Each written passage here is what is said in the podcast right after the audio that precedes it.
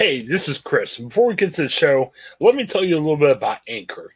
Anchor is our way of we record podcasts. Fantastic. Let me tell you why. It's easy. It's free. There are creation tools that we can record and edit your podcast right from your phone and your computer. Anchor will distribute your podcast for you, so it can be heard on such um, providers as Spotify, Apple Podcasts, and many, many more. You can make money from your podcast with no minimum listenership.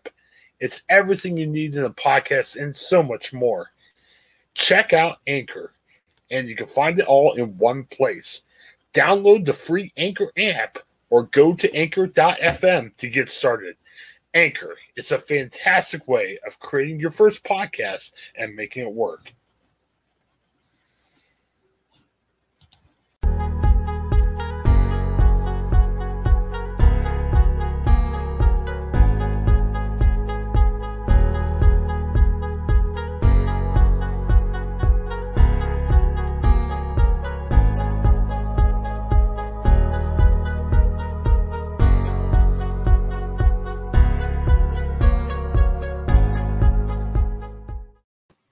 All right, welcome back to the Ohioan. I am Chris. Got Craig with me today. Craig, how are you doing?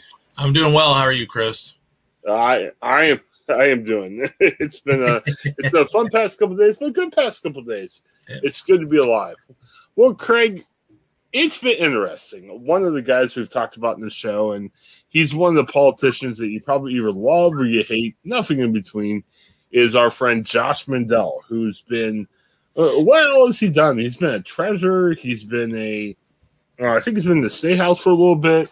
Uh, he's took some time off from politics, but now he's um, running for U.S. Senate and in a race that right now not many people are, are running for. So over the weekend, um, he was down in Florida.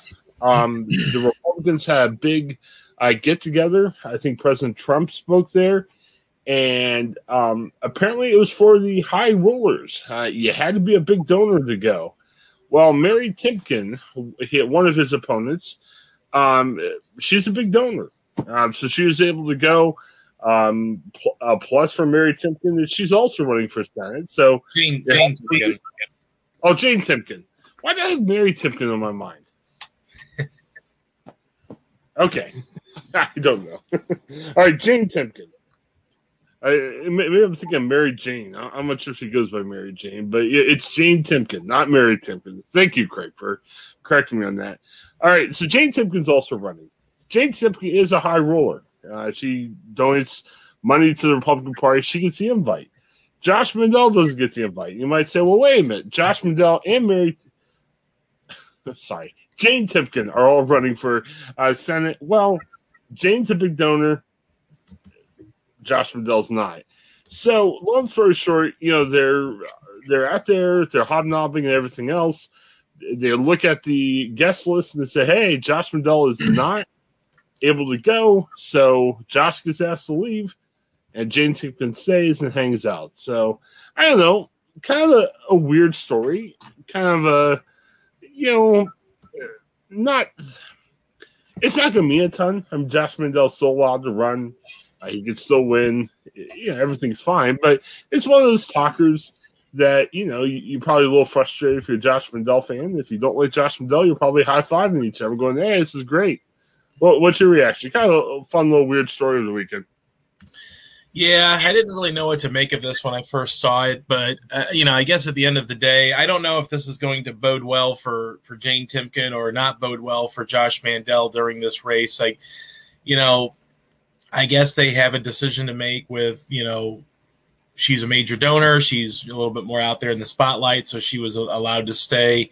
He wasn't because he, I guess, just simply does not really do any of that. So, you know, it doesn't seem like a, a maybe more much ado about nothing, but you know, at the end of the day, this is his opportunity to to probably hobnob with some of the top Republicans out there to maybe seek that financial backing that he may feel like he needs for a race. And I don't know if it has anything to do with his um, his tweet nine hours ago, but uh, uh, he tweeted uh, a little bit before midnight uh, on Sunday night here saying that all lives matters. I don't know if that necessarily is in direct reflection of what just happened when getting kicked out of this, uh, you Ooh. know, RNC event, or if he's, you know, just making mention of his belief that all lives matter. I don't really know what to think of it, but uh, interesting. He's been interesting on Twitter to say the least. Uh, I think a lot of what he's doing right now is just trying to ruffle as many feathers as he can.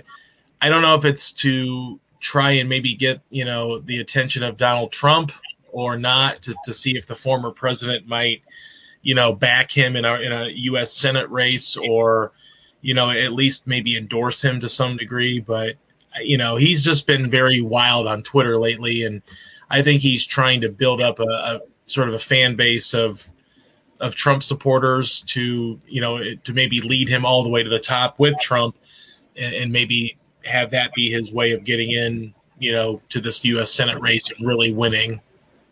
Yeah, I think they're all, it, and you're right. It's probably, yeah, maybe in some ways to catch the attention of Trump because it, it seems to a lot of people in the Republican Party they really value this endorsement of him, you know, former President Trump.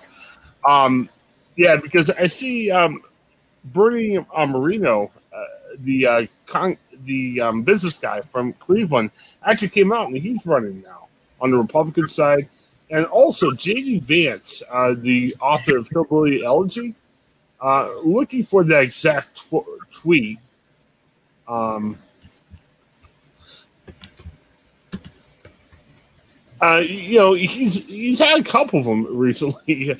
Uh, he had one very um, uh, supportive of Tucker Carlson. Uh, he had I'm not sure what the latest controversy of Tucker Carlson is. Um, we cover Ohio. We don't have time to cover all of Tucker Carlson's um, controversies, but uh, yeah, very supportive of Tucker Carlson tweet. And honestly, I'm looking for his timeline right now. He's got a lot of supportive, uh, just general Republican tweets, which is fine. Um, and so it sounds like you know between Vance and Moreno and um, you know Mandel and Timken they're all kind of courting the Trump vote. They're courting the Trump support. Um, you know, hey, whoever Trump endorses probably has a decent chance, to be honest with you. Uh, so it, it's weird. So yeah, but who knows where the all lives matter come from? I mean, I know that's something that um, a lot of big Trump supporters are supportive of. So maybe you know, you, you throw a line. Hopefully, everyone retweets it. Yeah, I, I, guess that was the rationale there. I don't know. Right. I, let's leave it at this because again, we're apolitical. We report what happens. Kind of a a music story, I guess, shall I say, over the weekend. Um, what bothers me, and honestly, Craig, this is a no duh. We've known this. This isn't any surprise, but it's just more evidence that to play this game, and when I mean play this game, I mean to be out in front of a politician, be able to talk to them, interact with them, you gotta have money. Yeah. And you know, and, and I'm not just blaming the Republicans. I'm sure Democrats are the same way. I mean, I, am sure they're not doing a hey for two bucks you get to meet Joe Biden. I mean, yeah, you have to donate money and donate big money. And, and I guess the thing that bothers me, uh, again, I'm not speaking out necessarily in favor of Josh Mandel.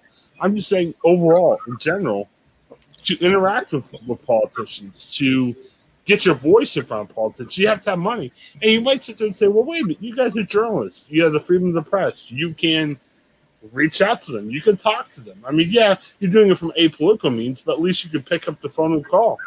Honestly, it's not the case. Uh, I don't want to necessarily mention names, but, you know, Craig and I were working on a story for Gannett the other day. And, you know, there was one politician, and I had the great idea of saying, hey, let's reach out to this politician. And you know, Craig said, "Oh, it's not going to happen." And one of our other political writers said, "It's probably not going to happen." It, we made the attempt, which we had to, but non surprisingly enough, we didn't get a quote from that politician. And you know, a lot of times, media people try, and there's a lot of politicians out there that say we don't need the media. And, and again, you could feel that way, you could say that way, but the media is the checks and balances on politicians out there. And you might say, hey, I mean, need them or not, but that doesn't mean if you don't need the media, we just sit there and say, oh, well, we don't have the quote, so we can't report anything. No, we still report things. We still find out what's happening. So I don't know. It's just it's a little frustrating, not just for us as members of media, but just the general public saying, "Okay, where is our access to politicians?" You know, if I have a concern, how how can I make it? And it it just again, I'm not saying poor Josh Mandel. I'm just saying it's more evidence of where we're at as a political system here in our country. Yeah, I agree. I mean, obviously, you know, that's the game that they're playing. And if Josh Mandel doesn't like the fact that he was not allowed to go to this uh, retreat or this event, then you know maybe he just doesn't need to run, or you know it could have been Jane Timken that got kicked out and he got to stay. You know, so the roles could have been reversed. And you know, if you don't like it, then you don't need to be a part of it. And you know, I, I hope that he wouldn't complain about this because I think by now he knows how this race is going to be run, and I think he knows how politics are run. And like you said, you know, money is king, and you know I think that's probably why he's taking to Twitter right now all the time and trying to sort of outlandishly get himself suspended or you know you know catch the attention of Donald Trump because he knows he doesn't have the, the big financial backing or he doesn't have the the you know the qualifications I guess to to meet for these financial retreats. So I think he's trying to get a little creative in, in getting everybody's attention which I don't blame him.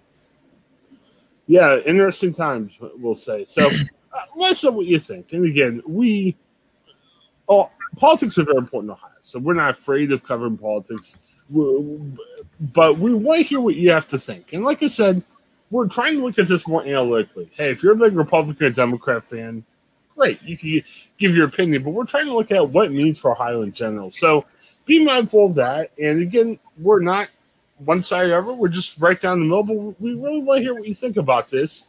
Um, what do you think this means for Josh Mandel? And I, what can we take from it other than just a kind of interesting story either way? So let us know. Thanks for checking us out to Ohio. We'll be back shortly with another segment. Have a good one.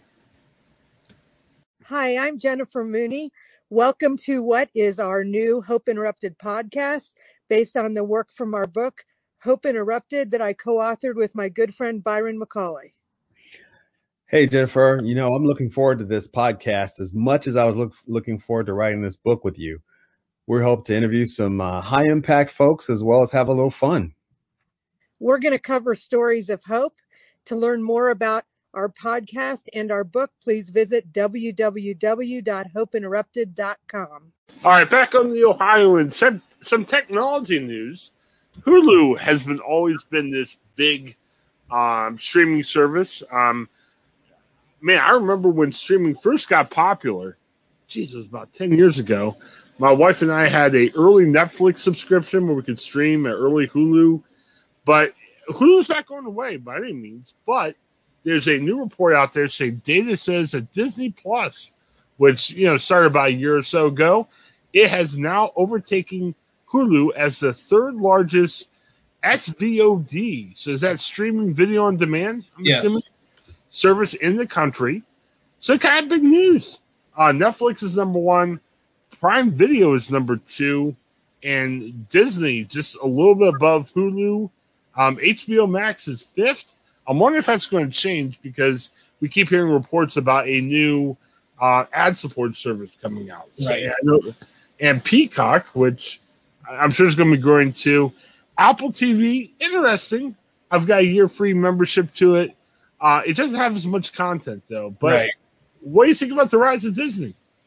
Well, it's it's interesting because I, I wonder if the Disney rise has also been an incline because of Hulu, because Disney and Hulu have a partnership yeah. where you can get the, the Disney Plus bundle, which is actually something I have with my phone plan, my Verizon phone plan. So I have the Disney Plus, ESPN, and Hulu bundle all in one. So I wonder if if the partnership between those two, maybe it's helped out Disney, maybe it's helped out Hulu, maybe it's just helped out both. You know, it, it could be that Disney is just you know, and I don't know if this is maybe looking at individual subscriptions per you know per Netflix, you know. Prime and Disney and Hulu. It may be that you know that's how they do the data, but um, you know I think Disney has has carved out a niche. And I think uh, the biggest problem I think Disney had was when they first launched, they were really the nostalgia launch. They had all their Disney stuff, their Pixar movies, some old shows. and then they of course had the Mandalorian, which was sort of their big you know original selling point. But now I think you're starting to see the shift towards Disney because you know they have more and more. Disney has sort of you know jumped up a little bit because at the end of the day kids always kind of grow up on Disney, whether they're my age or anybody's age or, you know, a millennial, whatever it may be, a, a Gen Z. And I think that for for families, you know, they they find Disney to be a, a, solid value, whether they get the Disney Plus bundle or not. I think they probably look at Disney as being a, a you know a pretty solid you know financial investment, knowing that there's all the Marvel, Star Wars, Pixar, Disney princess movies are all out there along yeah. with some of the original content and some of the nostalgia kind of content that they offer. And they're offering, I'm careful when I say this, whenever you say adult content, you're thinking pornography or something, but right. there's more adult content in terms of like other type of shows. Like they had Taylor Swift. I know some kids like Taylor Swift, but there, there were some curse words in a documentary she had. And I don't mean to be prudish, but you know, you think about Disney, you think about, you know, all right, I could get my eight year old entertained, and now, you know, it, it, not everything is necessarily like that. So I'm wondering if, I can understand Disney going down that road. You want to appeal to more people. We're all in the battle for content. You know, the more content we can get, that more people would like. So I totally understand that. I'm kind of wondering, like, there's a channel out there called Freeform. I'm like, what is this? Where did this come from? Well, literally, Freeform got its name from ABC Family. Right. Because ABC Family started with all these family shows, and then they got into a little bit more racier content, I guess. And because of that, you know, people are like, "What the heck? Why is this on ABC Family? You know, why is there a sex scene on ABC Family?" Right. So they decided to change their name. Now, Disney Plus content isn't like that that I can understand, but you know, they've got stuff that's definitely more than eight year olds, and I know Disney as a brand name is great because you know, you know, like like Peacock. Yeah, Peacock is kind of a, a symbol of NBC, but you don't like the first time you hear it, unless you're like, oh, that's the NBC logo. You're like, oh, what's a peacock? Well, Disney, you don't have to worry about. Disney is right. Disney. Yeah. But I'm kind of wondering if the more it goes to non kids content, if it's going to freak some people out but I guess it's Disney, so that's almost a recognizable name as Netflix. So it's yeah.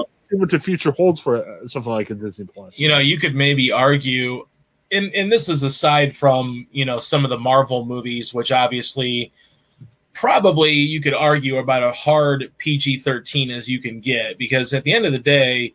What's going on in these movies? Well, they're killing things, whether it's aliens or monsters or whatever it may be and so it's kind of a hard PG thirteen, and it's PG thirteen because it's science fictiony violence. It's not, you know, a human being getting slaughtered essentially.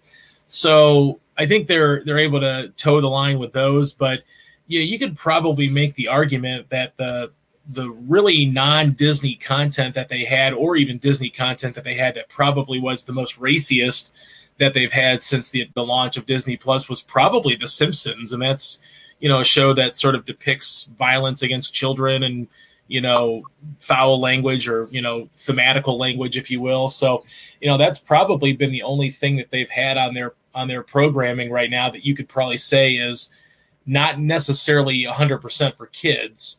Um, even though you know you could probably make the argument that the simpsons is, is harmless it's a cartoon show it's not really meant to depict real life so to speak but you know, I know that they are offering um, their new service, or it's part of their Disney Plus service, or they're going to be offering it um, in Europe right now. Is that it's called Star, where they're going to have sort of the introduction to a lot of a lot more adult oriented content. Like I know Family Guy is going to go on that. Um, but they haven't really said whether or not that Star is going to launch in the United States. And a lot of people are kind of wondering because Disney Plus did up their pay scale uh, by a dollar or so um, recently. I think it started la- late March, maybe or early March, when they started this upgraded pay scale for uh, for the United States subscribers. So I kind of wonder if they're getting to that verge where they're going to get this uh, star it's not really a network. It's it's just a, a package of, of additional shows and programming that more is for the adults. That you know, Family Guy, things like that. Uh, also, some movies that are a little bit more like harder PG thirteen or R rated. So I kind of wonder if you're going to see that. And then if you do see that, we've already seen an uptick in the price. I, I kind of wonder if you're going to see another uptick in the price for Disney Plus because you know, I remember when they first announced it, I was a little surprised that their price point was going to be, you know, I think it was what five ninety nine or six ninety nine or whatever it was, and it seemed like a, a, little bit too good to be true to be able to get your Star Wars and your Marvel and some of your your Disney movies and your nostalgia movies, you know, all for that kind of a price point. Yeah, I'm seeing some reports here that they're looking at in America I mean, I'm seeing a 18 plus. I'm not sure if that's a brand name or if that's just more saying, "Hey, it'll be R-rated content, more friendly to 18 plus." So I, I'm seeing. Are they saying that they'll be password protected? So you're not necessarily buying another service. There's just a password on there, uh, so little kids don't stumble across a R-rated movie, right? I mean, is it part yeah. of the service? Yeah, you, you'll though there'll be some, you know, adult you know supervision kind of things. I know Paramount Plus even has a thing where when you create a profile, you can create that profile to only show kids programming. Oh. And it could be, you know, kids seven and older. It could be kids seven and younger. So I, I would guess that you know Disney Plus will either have either has something like that already, or you know you can put the parental locks on there to control what you know who's watching what. So I guess as my kids get older, because my eight year old doesn't know how to work the remote. She likes playing with the remote, but she doesn't know enough to say, well, on YouTube, she does. She'll, she'll actually pick shows out. So when she's just remote, we're, we're careful about what she's watching or not watching. Um, but I, uh, but she's not a big remote user, and other services she doesn't want to know. But I, guess other services are similar. So I guess for me and other parents out there, get your passwords ready. Make sure your kids don't have your passwords so you know your kid doesn't stumble across content they shouldn't. So very interesting. Well, let us know what you think. Um, you know, should Disney Plus have R-rated movies at all? Should um, you know? I think all services are trying to appeal to more people, so they keep getting that monthly fee. So, what do you think? Is Disney going too far? Um, is this okay? Um, do you think Disney Plus could still be more popular than Hulu? Uh, let us know. I mean, again, whenever streaming stuff happens, that's something that's always of interest to us, and we'll keep talking about. It. So let us know what you think, and thanks for checking out the Ohioan. We'll be back shortly. Thanks. Hi, I'm Jennifer Mooney. Welcome to what is our new Hope Interrupted podcast based on the work from our book, Hope Interrupted, that I co authored with my good friend Byron McCauley. Hey, Jennifer, you know, I'm looking forward to this podcast as much as I was look, looking forward to writing this book with you we hope to interview some uh, high impact folks as well as have a little fun. We're going to cover stories of hope. To learn more about our podcast and our book, please visit www.hopeinterrupted.com. All right, welcome back to the Ohioan. I'm here with um, How Things Work, the Ohio State House co founder, Rachel Coyle. Rachel, how's it going this week? It's busy as usual. How about you? Good. You, you know, it's funny there's not, you know, we're recording this Thursday night, and there hasn't been that, oh my goodness, big headline this week. And we were like, boy, what do we talk about? But it seems like there's always these underlying issues that, you know, we're talking about that, you know, have become a big thing. I know Gannett, Ohio, uh, we did a story the other day. One of the things they're discussing is medical marijuana. Obviously, that's controversial issue among people. And they're talking about how they should – identify what's okay and what's not. And you know, we're looking at things like autism and other stuff like that. Uh, what have you heard about what's happening with that? Yes, so Ohio has a very restrictive list of conditions that qualify for our medical marijuana program. The program is still fairly new. I believe it was 2016 when they passed it. And they have been, there have been attempts to add conditions uh, especially mental health conditions, uh, but also several other medical conditions as well, to the list of reasons why it would be acceptable to get medical marijuana in Ohio. And one of the conditions that has the most support is autism uh, for folks, uh, specifically sometimes younger children, even uh, who are on the autism spectrum, to use medical marijuana uh, for for their condition to help improve their their everyday lives.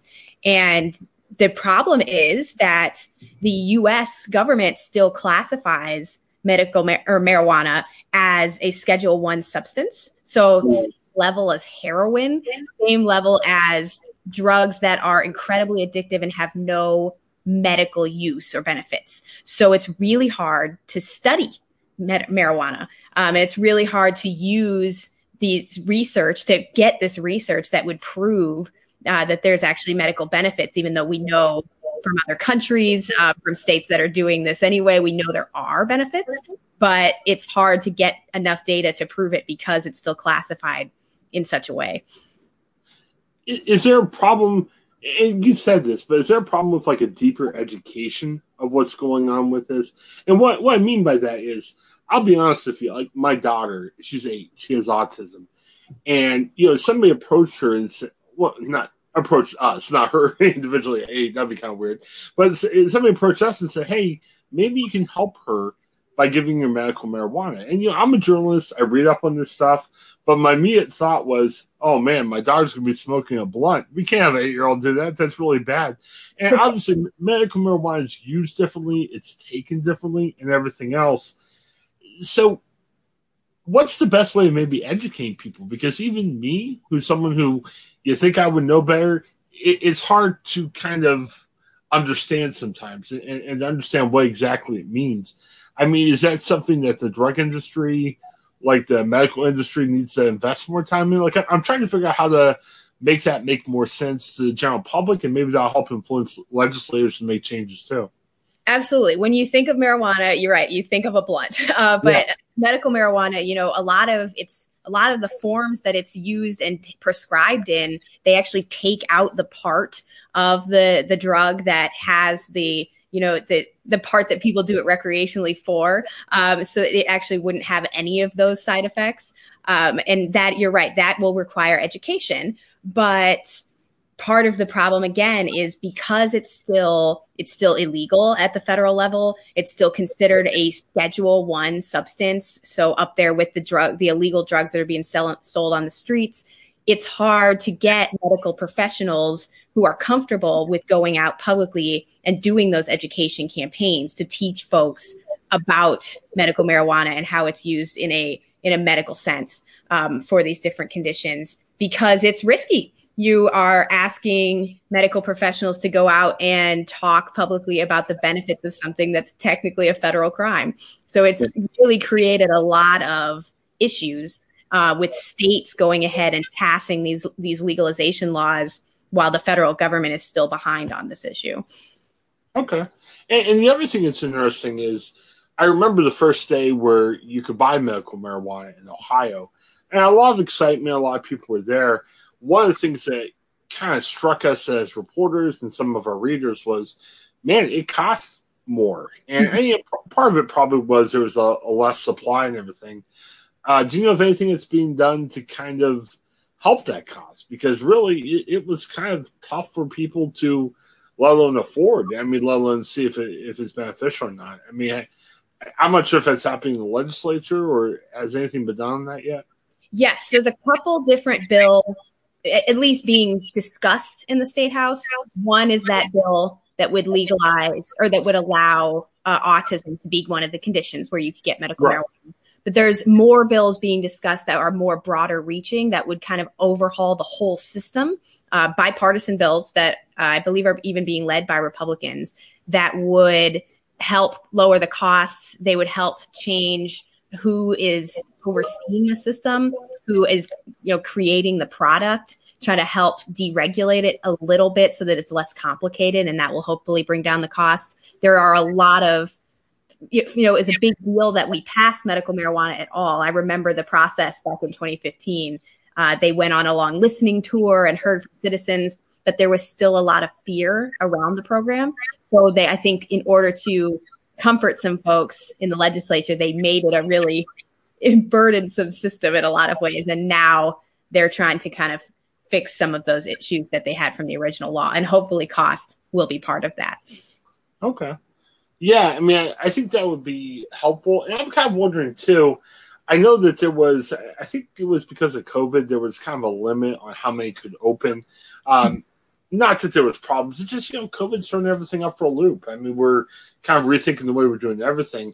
I'm wondering if when more of those places can open, the price may go down just of a simple supply versus demand. I mean, if there's something in demand, you can't find it, you're probably going to be paying more than if there's more of that stuff available. And, you know, the demand isn't quite as high. I mean, could that help, you think?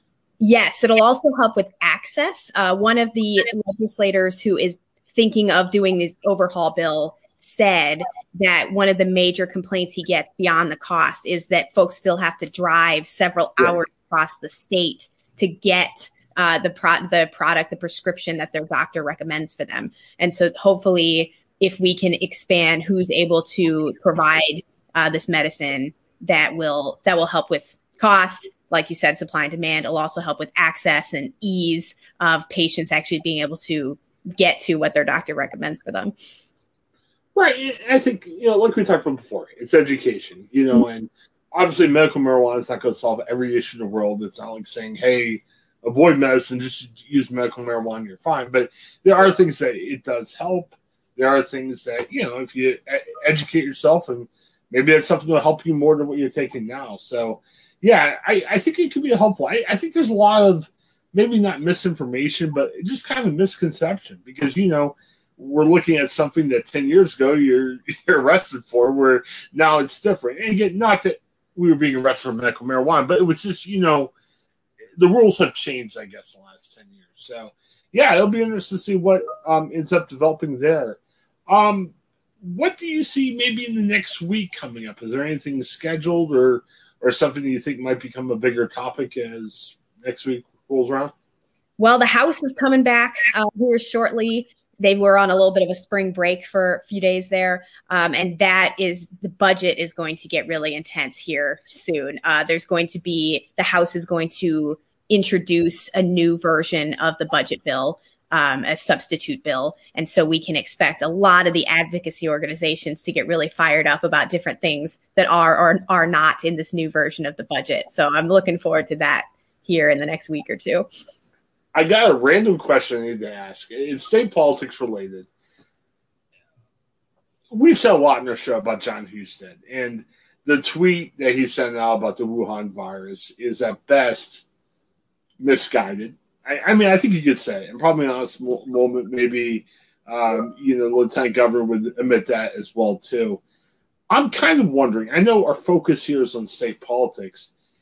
Do you is anybody thinking in their back of their mind that because he's addressing those issues, that maybe he's kind of looking past his time as lieutenant governor? I maybe I'm off base here, but I'm kind of sitting here thinking it's an odd thing to comment on. And, and granted, here in Ohio, we're dealing with COVID nineteen. Obviously, taking up a lot of our time, but you know, just suggesting where it may have come from, it kind of makes me think: is he maybe angling for something else down the road? Because usually, when you make tweets like that, that isn't related to what you're doing, you know, I, am not sure if it's ascendancy or whatever else. I mean, has that made anybody think?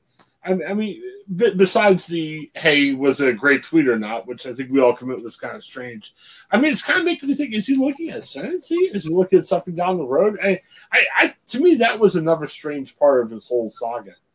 It's certainly possible. I hope not. I don't like to think that people who are looking at running for higher office feel the need to tweet things that are misguided at at best. Um, right, right. It's ho- I'm hopeful that that's not what was happening. That maybe it was just a a tweet that was out there, and now they feel a need to defend it. Uh, but it's anything is possible. Yeah, it, was just funny because, like, you know, again, we're taping this Thursday. Who knows what will happen by the time we listen to it? But like today in the press conference, he kind of we talk about doubling down. He kind of tripled down on his comments. And yep. again, yes, we could sit here and talk for the next four hours on on how it, it can inadvertently cause people harm, even if his thought was in the I'm doing quotes as it says even if he had good intentions the way he did it. When you make comments like that, words matter, and you know it can pose harm to groups of people, which makes it troubling. I, I, I just kind of looked at it and I'm saying it's a strange thing to come out and talk about. However, he talked about it, and you know, we looked this week at um, some changes. You know, Amy Acton not running for U.S. Senate, which, and then you kind of think of you've got two relatively inexperienced people on the Republican side, like Jane Timken and uh, Josh Mandel, and you're kind of like, you, you, kind of scratch your head when you see things like happen with everything else happening. So, who knows? It'll be and different. It is. It is damaging. You know, there we've seen an increase in hate against Asian American folks in Ohio and nationwide.